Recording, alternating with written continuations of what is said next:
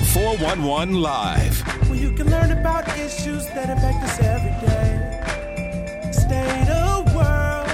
411 Live. Real people, real talk. Made to help people in our community in every way. For your girl. 411 Live. Wisconsin is a hub for sex trafficking. Why? Because you can find cases in all 72 counties. Milwaukee is third in the nation for child sex trafficking. And it has also been called the Harvard School for Pimps. And with all of that, the victims, their loved ones, there is a lot of trauma. Thanks for tuning in. This is the 411 Live Real People, Real Talk. I'm Beverly Taylor. We are embarking on a multi part project that looks into all aspects of sex trafficking and the healing process from that trauma. We are trying to make sure that there is a conversation about this and the conversation conversation continues. And we also want to bring awareness to this issue. Now, today's topic will be trauma, a trafficker's currency, how they use and capitalize on the trauma of their victims. Throughout this podcast, we want you to be involved too. We want you to send in your questions, write questions, and give us comments and tell us what you think. There is a lot to discuss in this, and I'm not going to do it by myself. I have two fantastic guests joining me psychologist Ramel Kweku Akyirefi Smith. How did I do? How you did great. You did great. with Blacksmith Consulting. And we also have Jolanda Rodgers, founder of Talk Consulting. Thank you both for joining us. Thanks for having us. We have a lot to talk about, and you two will really um, add a lot to this conversation. First of all, I need to mention that, again, that this is a multi part project. And just recently, Jolanda, you emceed a portion of this project, a mm-hmm. workshop. Can Yeah. you briefly tell me about that? Yeah, so first of all, this is an amazing movement, the I Dare You to Heal movement, sponsored by the 411 Live. And so, what we did was we brought community members together and we put the challenge out there like, I, I dare you to heal. And in doing that, that means finding someone in the community that has experienced trauma. We brought different organizations together to serve as lighthouses in the community. Like, if you know someone that's in the middle of processing, here are a few counseling clinics that you can go to. Here are other behavioral resources. We also have some churches in the community to support. And then we were so fortunate to have Nancy Yarbrough. She is the executive director at Fresh Start Right. and just an amazing, amazing, amazing pioneer um, in the an city. incredible story, She, she does. So powerful. And so we had her come and kind of share her story and talk about the different dynamics of trauma, what it feels like, what it does to the body. Mm-hmm. And Dion Rex came and shared some things about the ACEs and just really putting it out there, increasing awareness. For Right. those in the community, because what you don't know, you don't know. But inviting them to the table to help facilitate this dialogue. It was great. And you did a wonderful job. Thank you. You really did. Thank you. So we're talking about trauma, and trauma is thrown around a lot. So, Ramel, just kind of give me that broad definition of trauma. Well, this is the thing with trauma. Uh, what traumatizes one person may not traumatize another person. So when you look at it, it's very hard to, to define. But when we look at it from a clinical standpoint, it's something that leaves a indelible mark on your hippocampus. And what does that mean? It's something that you've experienced, either experienced directly to you, someone you love, or that you've seen that left a negative experience on you. And that negative experience has caused you to do one or two things, either to try to avoid that situation altogether. So sometimes people have triggers and not even mm. understanding Right. what it is, mm-hmm. or you can't get away from it. It invades your dreams. It invades your sleep. It invades your everyday just thinking and whatnot like that. You're just bombarded with these thoughts. So when you have a person who've experienced something and then they have these this ability to want to avoid anything that reminds them of it, or they have this persisting uh, just uh, thing that, that comes in that pops in their mind when they want, those are the signs that we start to say this person can particularly be traumatized. When a traumatic event happens, usually we wait like 30 days before we'll uh, even diagnose it because it's in an acute state to see if it happens. But now, after that 30 days, if things continue to persist, that's when we know that it's uh it, it's an issue. But this is the thing: what's traumatizing to one person might not be traumatizing to another person, and certain things that we think should be traumatizing, some people can walk away like like nothing happened, and then something that we think is minor, that's innocuous, could be extremely traumatizing to a person. So we can never tell a person that a specific event or situation that they went to should or should not traumatize them. Right, right. And uh, the other thing, too, and we talk about ACE, and we'll talk a little bit more about that, too, but that adverse um, childhood, Childhood experience. experiences. Yeah. I guess everybody's had that. No matter what socioeconomic group, what race, what ethnicity, or whatever, we've all had that. Something within our childhood that had some kind of effect on us. For sure. And I think one of the biggest things is you are absolutely right. Everybody has experienced trauma. What's traumatic for one person isn't traumatic for the other, but how that trauma is then handled mm-hmm. and resolved and addressed Right. really has just that major impact on how the individual continues to function throughout life, what their different vulnerabilities end up being. And I think that's something we really have to look at when we talk about just human trafficking and Right. some of the trauma that's considered currency for that. I, I think that if some of those things are handled and addressed, like it doesn't really become currency, you know? Right, right. And then, you know, depending on the experience that a victim had earlier, before before the trafficking, that kind of um, that plays a role in their vulnerability to be a victim. I was thinking um, about my own personal experience. Not too long ago, we had a 14 year old to come into our home, and we were going to help. You know, there were some fa- family issues, so we were going to help, and she was going to stay with us. And we went through that honeymoon phase. Everything was good, really nice. And then things turned. And I saw anger. This was an angry teenage girl. And so we kind of talked about it or whatever. And then it hit me. And I looked at her and I saw me. I was an angry teenage girl because my parents went through a horrific divorce. Um, and I took it really hard. You know, that was years ago. I thought I was over all of that. But then I started to really look at that and how I dealt with it back then, you know, closing myself off, not letting a lot of people in, not trusting too many people, you know, that kind of thing. And then I started thinking about my life now. And I mm. thought, you know, I do sometimes put that wall up. And I know where that came from. So now that I know with this awareness, I can work on that. Mm-hmm. But you just don't know what that from back there is doing to you today sometimes, right? For sure. And so, ironically, that's how the ACE study actually started.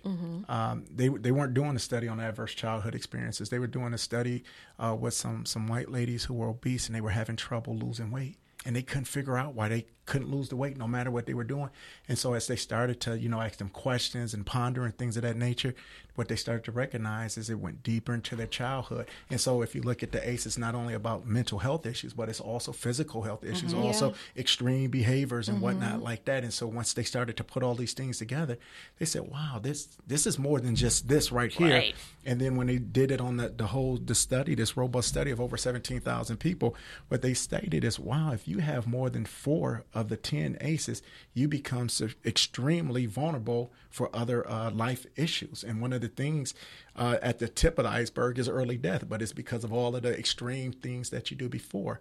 So now let's take that in combination as we speak about human trafficking. The average uh, child pedophile will uh, molest over 300 people in their life. Are The you average- kidding me? The average child molester will average over 117. And so we have to differentiate between that because a child molester is a person who will still have sex with adults, but still also mess with children. And uh, that's sort of like Jerry Sandusky because people say he was married, he had a family, and whatnot. How can he do? it? But a pedophile is that person who is strictly Towards children. towards children. Yeah. But now this is the thing: if they can have that many victims, why is it? Because people don't say anything and we talk about what things swept under the rug. Mm-hmm, we talk about mm-hmm, currency mm-hmm. that people can use. So when something happens specifically in the family, we're not going to talk about this. What happens in the house stays in the house. We're not going to talk about it's almost like it didn't happen. And now when you have that person who was abused, they become more likely to be abused as an adult. They become more likely to be involved in domestic violence. They be, be, become more likely to be involved in other type of behaviors that are very risky. So that goes right into the ACE. But a person who is a trafficker understands that and they play on that. Right. So they first come in as a friend to help you to talk about things that was never talked about before. But then they find out all of your secrets and all of your vulnerabilities and then they flip it and use it against you. And you know, sometimes we have, say, a 21 or 25 year old who becomes a victim of sex trafficking. Mm-hmm. And people from the ups- outside look at that and go, 25 years old, how could she become a victim of sex trafficking? Well, you don't know what all of this she's carrying with her and what mm-hmm. that trafficker saw and what that trafficker just eased right in to take care of and to stroke and to just weave her Yeah, I mean, Yeah. and see, Yeah. when we say traffickers, I, I want us to make sure that we give a full umbrella of trafficking mm-hmm. because it's not just the, the quote unquote pimps that do that. We, we look in our mm-hmm. society, there's many traffickers. Yeah. You look at our government, just honestly, who do they take in?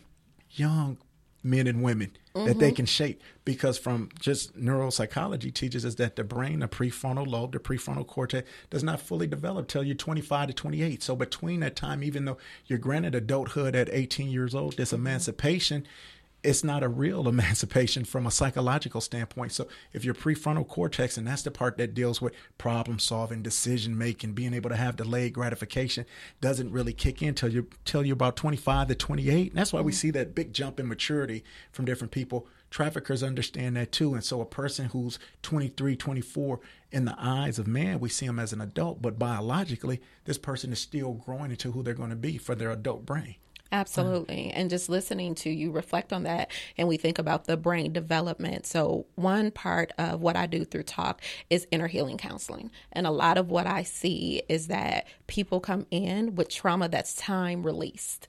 So, it's always mm-hmm. been there, but then they have a child and the child turns four and something in them begins to remember i was abused at four. And so then you have all of these feelings begin to emerge. And at that moment if a trafficker identifies that wait there's a hole there and that person begins to seek that validation, to seek the affirmation, to seek that healing that they're looking for. No, it may not have happened when they were 12, but just that time release of events. And especially for women when they have children, if they're girls, when that child begins to hit that age that they were abused. And I can even say for myself I have 3 daughters. Hmm. And because I work with a lot of women I was able to start to identify what was happening in me. So I have a 5-year-old a 8-year-old and a 14-year-old and each of those ages have been pivotal in my life in terms of sexual abuse so the other thing is too when we talk about the aces and just just talk about that score just that element of resiliency. So he mentioned um, just how the trauma is like that that gateway and that there is the higher probability of being trafficked of being in a dv relationship. I did a training with a social service agency here and i shared my story with them. I didn't tell them it was my story but i read it. And then i said so let's talk about what does this person's life look like? And they began to say, oh, she was probably definitely, you know, a victim of sex trafficking, um, no opportunity for post secondary education, in a DV relationship. And they just gave all of these things that would be typical for the history. And so then when I revealed that's actually my story. And so none of those things are necessarily a part of my journey. And there was just like this Right. in the room. So, how do we get to people with that depth of trauma and dare them to heal so that the access that a trafficker would have to tap into those wounds is no longer there? Very good. Very good. We're going to take a break. We're going to come back. We have much more to talk about. Continue to uh, give us your comments. Tell us what you think, questions. We welcome that. We'll be right back. Stay with us. The 411 Live, your link to information. And now here's your food for thought. Why is he talking to you like that? Private. As parents, we all want to give our kids space, but how often do we consider their phone conversations or their social media accounts? As much as it may annoy them, occasionally monitoring their profiles isn't a bad idea. The world of sex trafficking is a lot more alluring than you may think. Anyone can be vulnerable to the tricks used to exploit millions of girls and boys each year. It's a horrifying experience, and it isn't easy to talk about. Well, I always keep my eyes open. It's never too early to educate your kids on the issue of sex trafficking. For more information, visit the411live.org. Honey, if you look at that phone one more time over dinner, you won't finish your meal. Perfect. It was nasty anyway. What do you think of 41% of all Americans between 13 and 17 years old using Snapchat? Not worried? What if I told you Snapchat is the perfect platform for sex trafficking? He wants my body over Snapchat. What should I do? It's not like the picture is forever. They self destruct. If you want to do it, I don't see why not. Does it make me look bad though? He's offering you $100 for a picture. Easy money, girl. Snapchat made the 2016 Dirty Dozen list because of Snapcash and how it encourages sexual exploitation. Your children could be exploited on Snapchat and sex traffickers are monitoring. Are you? For more information, visit the411live.org. Welcome back. We are continuing our discussion on trauma, a trafficker's currency, how they capitalize on their victim's trauma. Again, joining me, psychologist Ramel Kweku Akyirefi Smith. I always take it slow. Yes. Uh, with Blacksmith Consulting and Jolanda Rodgers, uh, founder, um, executive director, Yes. the whole bit of Talk Consulting. Thank you both again for joining us. We stopped and we were talking about the victims um, and talking about them with children and things like that. And what popped into my head too when we talk about the trauma of the victim and then the children and the children reach a pivotal age that the victim remembers from their own childhood and the snowball effect. And the fact is, a lot of the sex trafficking victims have children. And they have children while they're being trafficked. And I've seen uh, statistics saying maybe three as an average children. So the children are in play. And if their ages, as you mentioned, trigger something in that victim, man, it's snowballing because how is that child reacting to their mother's reaction to them? Right. It's you know, it's all psychological here. Well, even biologically, you speak of it. If you talk about um, any horrendous activity, you think about the Middle Passage, or you think Yeah. about the Holocaust or internment camps. Uh, when a woman is pregnant with a girl, she's actually pregnant with her granddaughter, also because that girl has all of her eggs in in her at the time of conception. Mm-hmm. And most people don't understand that. So that's three generations right now that's being affected. So when we talk about how DNA is altered, when we talk about how different things happen, that's that epigenetic above the DNA that causes different things. So now there's a propensity. We always talk about genetic predispositions and whatnot mm-hmm. for different things to come out where they're easier. But also when we start to talk about parents and they go through certain certain things, sometimes we, we bury things in our subconscious and we don't remember.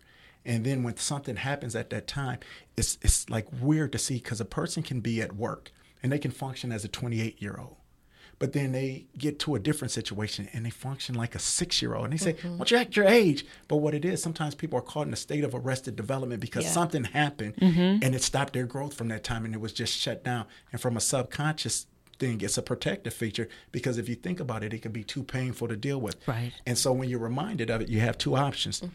I can deal with it and try to heal and try to go, or I could bury it deeper where I don't want to.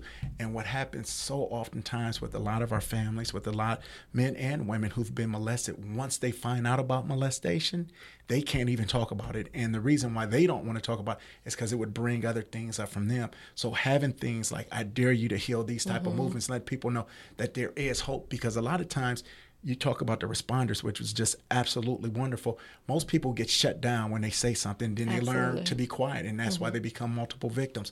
But if that first responder can say, "Hey," I don't want this to happen to you. Maybe this is the time we can heal together, but I understand there really is light at the end of the tunnel. Then people become more likely and open for different sources. But most of the time, people would go places and, and they didn't get help. In fact, it would Mhm. get worse. And so they learn to just be quiet, not to talk about it. Right. So, Yeah, and that silence that festers. Yeah. Oh, yes. It causes all these things to Yes. fester, and it gets worse. Hence, talk. Yes, absolutely. Um, tell your story, accept your truth, learn your identity, know your strength. My life drastically changed when I realized the power of my voice and the power of sharing my story and the power of understanding that I now have control over the decision of whether or not I'll be silent. And so what's crazy is that growing up, my cousins would sing, you know, the homeboy song, You Talk Too Much, right? Yeah. So um, no pun intended, I've used it and, and now it's a business. So thank you. um, but the reality was I didn't talk enough. Mm. And culturally, we're taught the whole thing. What goes on in our house, stay on in our house, stays in our house. Um, and then that responder, if they have been traumatized, Mm. and they are the first one to witness or to hear of a child's traumatic experience, they don't even have the capacity to respond to that child with what they need because all sorts of things start happening in them um, as they're looking at, at at themselves. And sometimes it's a shutdown. Sometimes it's you know nothing's wrong. And one of my experiences the person that i told like there was evidence of abuse and they threw the evidence away. Wow. yeah. And so for a while, I, I didn't understand, you know, like what that meant, but I learned to them throwing away meant that it didn't happen and that it was over and, and that it was done. And so for me, having that experience with the first responder said that when things happen, you throw them away, they're done, you sweep them under the rug, and then you keep going. So when I address the situation with the responder, the first question I ask is, Are you okay? Good. And that's important That's so that you have the capacity to respond when you need to. And if you're not okay, how do you set what's in you aside to deal with the trauma that's in front of you? That's good. Yeah. That's very good. So, how do you, because when we talk about trauma, going back the whole trauma thing, um, there are different aspects. Some call it, um, I heard of the trauma bonds. You know, the, the victim becomes a survivor and they've stepped out, but then they go back. And there is that, I, I think some of it has to do with being trafficked at a, at a young age, possibly not getting their schooling, not having a lot of resources, and thinking, okay, this is hard, but I know what it's like here, so I'll just go back. That trauma bond, thinking, okay, that trafficker understands me. Mm-hmm. That's a psychological thing, too. Oh, no doubt about it. I mean, it's even if you're not a spiritual person, it's biblical. You think about when the, the Hebrews uh, left um, Egypt. Right. They started Mhm. complaining. That's they said, good. "We want the cucumbers and we want this, this, but you wanted the women." You wanted it. But it was like it was those little bitty things. And what you also have to remember is, that from a psychological standpoint, is what we call Stockholm syndrome. Yes. And if we've Mhm. all seen, you know, Denzel movie, we, we we love Denzel. And remember when his son needed a kidney, and he said, "Eh, "I'll die for my son," but he kept people hostage and he kept the Mhm, hospital. mhm. But we fell in love with him because Yeah. it was still something appealing about what he wanted to do. Yeah. And what people don't understand that most traffickers are beautiful. You know, they're they're they're, they're very charming. It's a false charm, but Mhm. for a person who hasn't had anything, it's there and it pulls you in. And guess what? Like you said, I have bought you some food. I have listened to you. I have let you cry on my shoulders. I have protected you during certain things. So it's like a kind of paradox. It's like Mhm. I like you, even though I know you're not good for me, but they didn't do anything and because the the the um, trafficker can now tell you lies and convince you and spoil you about the people who really love you they weren't really there for you. That's why you were with me in the first place. What do you think they're going to do? They're not going to love you now Right. especially after you've been Mhm. through all of this. So it puts them in that state. As soon as one of those things when they leave comes true they say he was right. She was right. Yeah. Mm. and then i go back because it's what we become creatures of habit. It's what i know and then if people in my family who i love but maybe they look at me a little different now because what i've Mhm. been who wants to be around that look at it like prison We call it institutionalization. Person is in jail for 10 years and he's, you know, I just rather be in jail. I feel more comfortable in prison. Right. I feel in front more comfortable because when I go into the house, I gotta wake up on my own. I gotta cook my own meals, like stuff we, we think about. That like makes it's me great. think of Shawshank Redemption. it's, exactly. Right. Yeah. And, but but it's that whole same mm-hmm. thing. It's institutionalized you. It's like I'm I'm brainwashing you. I'm getting you ready for this. So even if you experience something good, it's something out of your comfort zone that you don't know. And even if our comfort zone is filled with dysfunction, it's what we know. So we like home. So even if home is dysfunctional, dysfunctional means what? I feel a little safe. yeah. Right. Right. Yeah. And yeah, there are some people like that I talk with, they can't live in peace. If things are quiet Yeah. and nothing's going They'll on, create that they, chaos. they will create chaos. Absolutely. They need a they need an element of drama. They need something to feel safe and to feel normal because their life, what has been normal for them, is Is trauma. chaos. And I mean, think is about chaos. it. I, I, I grew up uh, in an era where men could hit women, you know, Mm-hmm. it- and it was acceptable. In fact, I, I remember hearing some of the older women in my family say, "If that man don't hit you." He don't love you, and so when the woman Mm-hmm. got hit, that. even though it was dysfunctional, it was like, oh, okay, he loves me enough where he's jealous, or he loves me enough where he cares, and, and I took him to an extreme, and then where women would even say, well, I pushed him here, I shouldn't have did Yeah. that, and you know, you make those excuses, but we drill those things into some of our children's head too, and even nowadays, there's some things that's being drilled where we say, wow, I can't believe that. But not only do we have to contend with our family's possible dysfunction, when we look at the dysfunction of the media, Yeah. whether it's the video games, whether it's the songs, whether it's the movies, the films, television programs, things of that nature, it's so many things that our young people are inundated with that's not as censored as it was when we were Right. growing up. Yeah. Where now their thinking is in a whole different process. And as we said, the brain, if it doesn't fully develop until you're between 25 and 28, Mm-hmm. they're getting that information, but how they process it is so completely different. That is so true. You know, when I was a kid, it was go outside and play. Mm-hmm. We were out. Yeah. These kids, a lot of these kids do not do that. No. No. That is not part of it. Yeah, and people uh, around me, you know, in my extended circle, feel that we parent differently because I have dialogues with my children. There isn't a what I say goes. You know, if something comes up, I want to tell me a little bit more about that because then I learn what they're hearing and what's coming into them from those different media influences and such. And even when you talk about just that whole element of going outside, it's like, no, go out. There's a backyard with the Right. gate. But technology and just the accessibility to it, which is again currency for pimps because they mm. get access to them and young people find something that's attractive or they feel, you know, loved or mm-hmm. cared about or somebody is interested in what's going on. And Nancy shared at the event on Sunday, mm-hmm. she talked about the roller coaster experience. And you mentioned why do women go back? Like if they get out of it and they go back, that sense of safety and then somehow they begin to think that I'm in control of what's happening. But like they're I not. made that choice. I, I made that. This I'm doing this because this is what I want to do, Right. and not this is what I'm being trafficked to do. But in a roller coaster, she talked about how you know it's going to drop. You're going to feel sick. You may want to throw up. You're going to feel all of those anxieties, those biochemical changes. You, you know, but you get on anyway.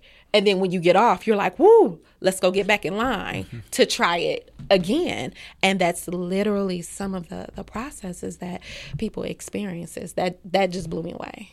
I was talking to an assistant U.S. attorney once, and um, she gave me um, some examples because she prosecutes a lot of sex traffickers. And she was telling me that one of them told I told her about the the mall visit. You know, going to the mm. mall, seeing a group of girls together, watching those girls, seeing how they interact, looking for that girl who's kind of in the back, who doesn't talk as much, who isn't as into it. And he's going to walk up to those girls and say something to them like, hey, or you look nice.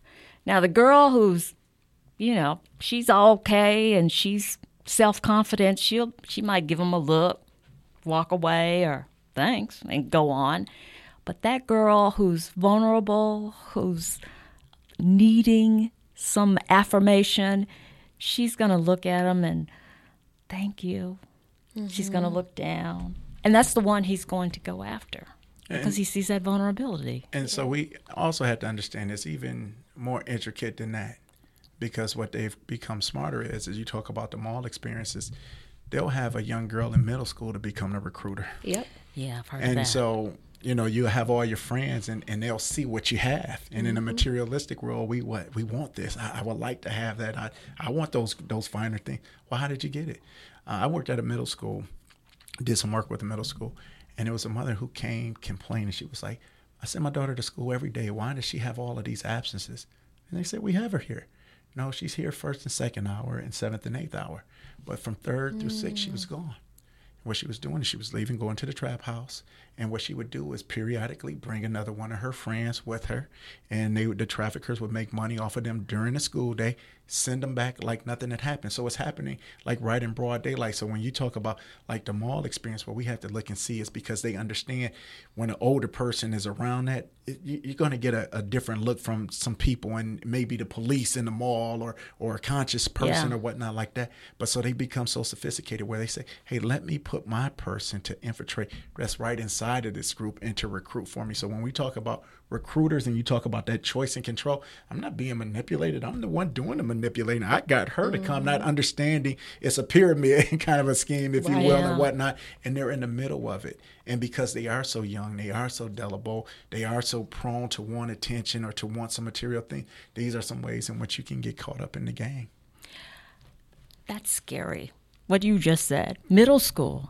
Oh, I mean, the average age was 13, and I, Right. and, and that's for sex trafficking. I mean, we haven't even begun to talk about, you know, uh, uh, trafficking as far as workers and for soldiers, for field work and things of that nature. Right. This is much larger than just sex trafficking. This is just one area that Of that, human that, that pie, trafficking. what Yeah. we're Right. talking about.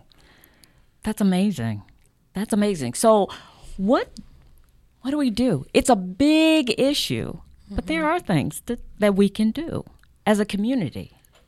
Maybe to help these folks not be so vulnerable. Maybe to give them the encouragement that they need. Maybe be that that voice for them whereas they don't need it so much for that trafficker that comes in there. Mm-hmm. I mean, let's, if we're being honest, it's going to be difficult, but nothing's impossible. Uh, when you look at how much money trafficking brings in worldwide, over $32 billion a year, and that was 2014. I don't know if they've released anything newer since then, but from all of the um, the the, the uh, Polaris stats and whatnot like that, they still use that number, 32 billion.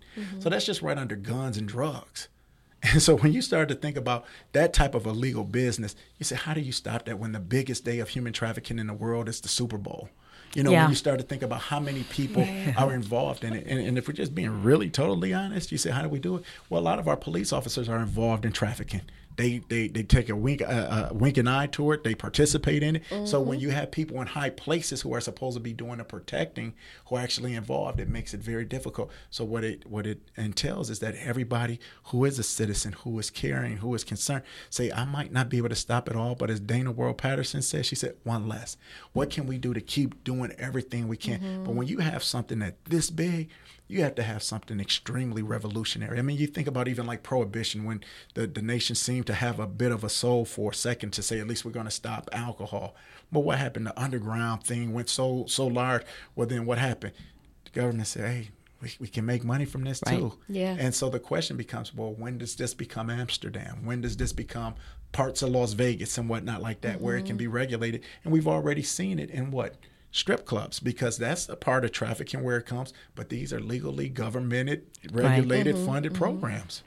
That is so true. Yeah, absolutely. I think what we're doing right here, having these It's tough start, yes, conversations, yes. Um, being willing to say that I'm not going to stand by and just, you know, be okay with it, which is, again, in the message, the responder series, I call on every adult to be a responder to childhood trauma.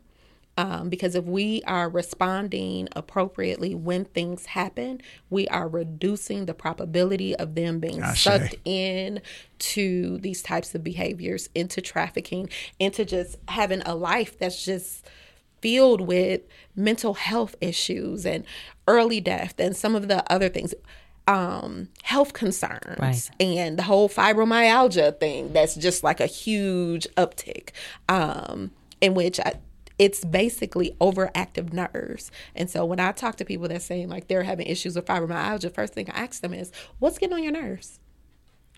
Let's let's talk uh, talk about that. But I mean, it's been willing to have these conversations. I really I really think it is in charging adults to be responsible not just for what's in your house, but for what's in the community. I'm going to stop you right there. We've run out of time, but because we have so much more to talk about, we're going to do a part two. So please stay tuned for that. Um, first of all, before we leave, if someone, you know, they may not get to the part 2 mm-hmm. if they want to get in touch with you guys, how do they go about doing that? I mean, you can call me at 414 501 3622, 501 3622, or visit the website at blaquesmith.com, blaquesmith.com. All right. And if you need to talk and want to get a conversation started, you can reach out to me at talkconsulting.net um, and like us on Facebook and just check us out. All right. So, this has been great. I hope you have enjoyed it. I hope you have gotten something from it. I hope you have um, rendered your comments, your questions. Tell us what you think because we really, really want to know. I want to thank my guests, psychologist Ramel Kweku Akyirefi Smith. and Jolanda uh, Rodgers, you guys have been great. And because you're so great, we're going to do part two, so stick around. Now, uh, we will put a lot of the information on this topic on our website, and that's www.the411live.org. You can also check us out at Facebook, IGTV. You can go to Twitter, the YouTube channel. We're everywhere. Now, this is a nonprofit organization. We're trying to do a lot of things, and we do need your help. So if you feel so led, we would welcome you to make a donation to this organization. Just go to our website because we think this is a very important topic and you can be a partner with us, and we would like that. So, there will be lots of podcasts. We want you to continue to check us out talk to us, leave your comments. And if you have suggestions of a topic that you would like us to address, let us know that. We really want to know. Again, the website www.the411live.org. So, this is the 411 Live podcast. Real people, real talk. We'll see you next time. Coming up next on the 411 Live. A lot of times, in speaking specifically of men, uh, young boys are molested, and but when they're molested by women, they don't think of it as molestation. They think about I've grown into manhood. This this pseudo rites of passage, this fraudulent right. rites of passage, right away, but not understanding what that does to them.